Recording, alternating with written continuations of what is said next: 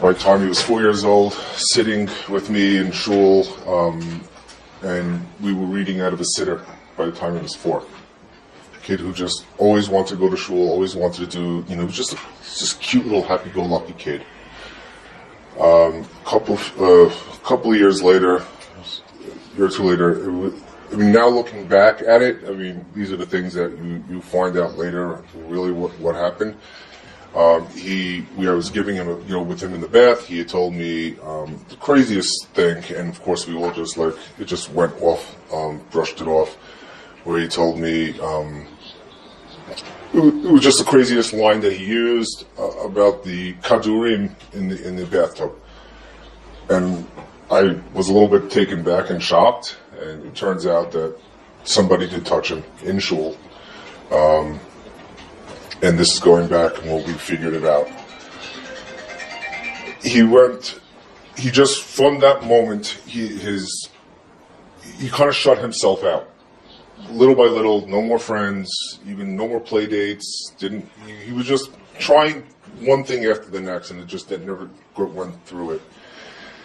By the time he was after his bar mitzvah, he his pants were you know very long. Turns out he said, and my cousin made a deal with him that if he lets his pants grow long, he'll get hundred dollars for the bar, by the bar mitzvah. So right after the bar mitzvah, the the payas got cut pretty short. He decided he went to he wanted to go to a particular yeshiva for high school. By the time middle of tenth grade, that was the end of it. He there was no going to school. He refused to go out. He, his payers were, you know, gone completely. He, it was the anger, the tantrums, the, the fighting in the house. The it, it was it was really disastrous. I came um, to the states for one of my nephew's bar mitzvah. I felt something was off sometime during Shabbos, Motzei Shabbos. Mamish, as we did Havdalah in the house, my wife calls me from Eretz Israel and tells me the, that my son had pulled out, opened up the knife drawer and pulled out the knives. Uh, of course, I get on a plane, go straight home, and uh, it just went from bad to absolute. It just just kept getting worse. Uh, the fighting, the the, the anger, the, the it, it, was really bad. There was a couple of months over there where he was by his grandparents' house. Um, he, we were fighting a lot because I, I was being told by all the therapists, you got to draw the line. Um, he, if he doesn't come to the Shabbos table dressed in his clothes, he can't come to the Shabbos table. This is what the therapists said, the professionals. Everybody's telling me all the same thing. So you follow, what do I know? I follow the professional advice. To the point where he started threatening his little sister, um, at the time 10, but she was being traumatized constantly she couldn't sit still. She couldn't. She was fidgeting too much. She was making too much noise. The threats kept going and going until, of course, the therapists tell you draw the line. We drew the line. He was kind of told, you know, you can't behave like this in the house. You put on the bed, put on, took the backpack, out the door you went, and uh, he was this is uh, by the time he was he was 19. Yeah, he's he was he's 19 at this point. He he went into the army.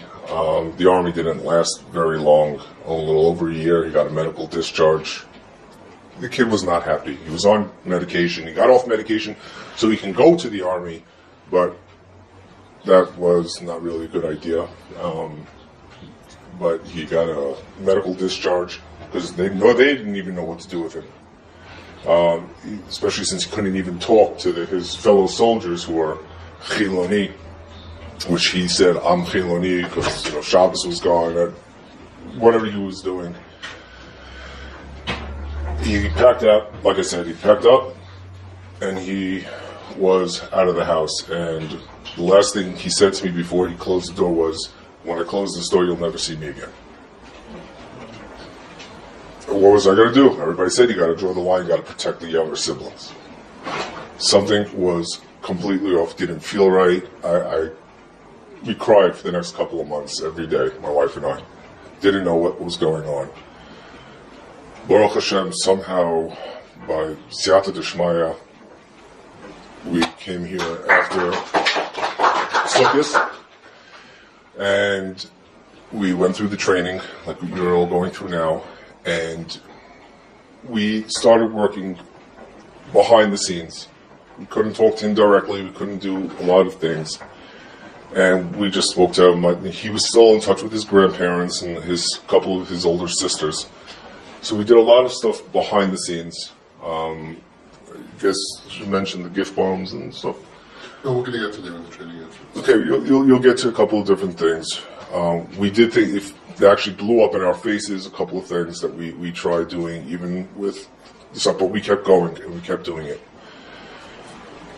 After nine months of not speaking to this child directly, it was coming time to a my daughter's bas mitzvah, the one that he that caused him to leave the house, and he decided we let it be known that my parents are coming in, his sisters were coming in from the states, a lot of people were coming in, and, and he was invited to come for Shabbos.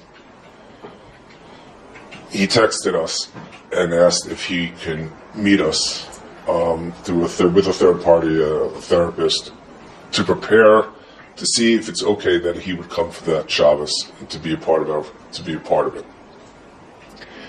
And he did, uh, and we spoke, and we. Oh, I'm sorry, I forgot one major thing. A few months back, a couple of months, a few months back, while we were doing all this work from behind the scenes, um, I made a Siyam Shas, and my son, who moved to Eilat to, to work in Eilat, and I'm bored and I wish he went to India instead, but he went to Eilat. He sent me a package and a letter from Eilat. Um, he sent me a bottle of bourbon and a letter thanking me for doing whatever it is that I was doing, and he understood that it was going to be that there, that we're that we're different. He asked me not to contact him, but we realized that moment when he sent us when he sent me that letter, and I didn't care what was written in the letter. I cared only that he was able to put thought to paper. That something was going on within him that was changing nature. And he sent me that bourbon, he sent me the letter, which is still hanging up on my desk. Uh, totally framed. He actually, so when he came home that Shabbos, that Thursday before Shabbos, because my daughter's party was that Thursday night. Thank God, I, I really liked her Beis Yaakov, party has to be in the house, and I had to go out for dinner, so that was nice. he came in his jeans and his shirt, and he's got his you know the nice long hair with the ponytail, and he came, and he spent Shabbos with us, not totally in the house. Um, he had the keys to my car. We get, we let him have the car. He went to his grandparents for Shabbos, and he came back and forth throughout Shabbos. When he walked in the door for the first time in nine months, the hug he got from my 12 year old daughter, the one that caused him to leave the house in the first place, the hug that he got from her, because she saw what we were doing, and she followed suit. And she, by the way, says, Oh, you going to that Avi guy again? She hopped it at 12. And she saw how much it worked. And she, her trauma of being threatened and chased is, by the way, gone because of this. She only smiles with him. She only laughs with him. She calls him. She gave him the hug that just made me go back into my office when he walked in the door and cry. And I came out after I composed myself. He gave me a handshake for the first time that we laid eyes on each other physically for nine months. We had a Shabbos that was the greatest Shabbos in my life. Because he kept coming, he came, he sat at the table. Friday night after I, right before I make kiddush and I get him all my other kids brachos, he and we learned. You'll see that you just you don't push yourself on him, on them at all. He took a step forward to me and bent his head, and I asked him, "Are you sure?"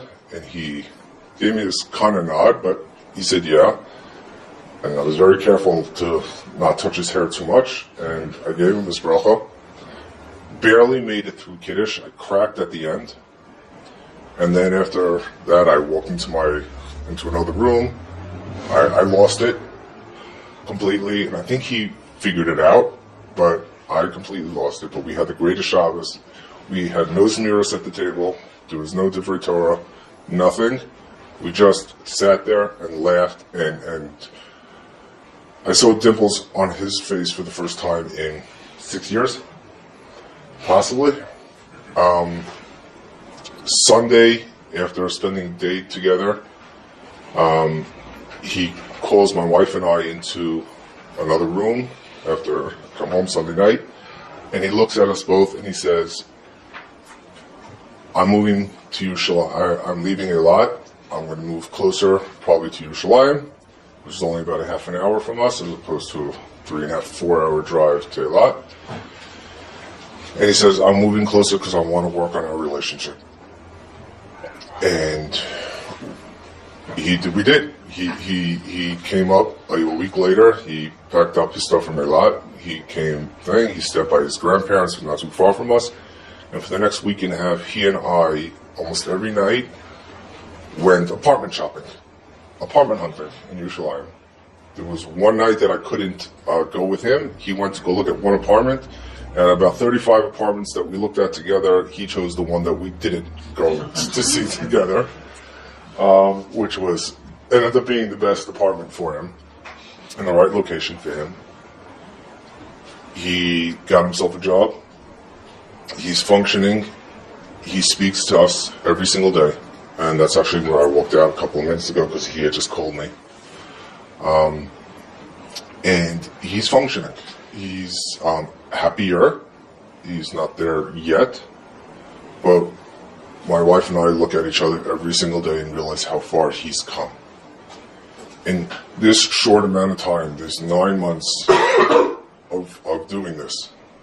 From not speaking, not talking to each other, not knowing anything from a kid who just sat on a couch, couldn't get his day going anywhere, any times, from all those years of sleeping during the day, up all night, watching everything and anything under the sun. He's back in our lives. He's talking. He's laughing. He's functioning. He's um, his medication is very stable at the moment, and I think very soon his medication is going to start decreasing and not increasing because he is happier and he is functioning better. And um, he's he's got a lot lot of work to go. There's no question about it. But we know for sure that there was the trauma when he was younger, which caused him to um, move away or into, you know, just, just separate himself from everybody, which caused bullying in school, which I guess added to his trauma. His rebellion at one point, a couple of his rebellion had no idea what to do with him to, to a point where one Rebbe says, I don't like this child, I don't like you, to his face. When we started this and we realized what was going on, we realized one thing. How is he ever going to you know, how did he ever function? When he pulled the knives and he didn't do anything, how did he know? Our way of looking at him and working with him is just just a smile on his face, just to see his dimples again, was the greatest miracle of our lives. This is Avi Fishoff, and I can be reached at twistedparenting at AOL.com.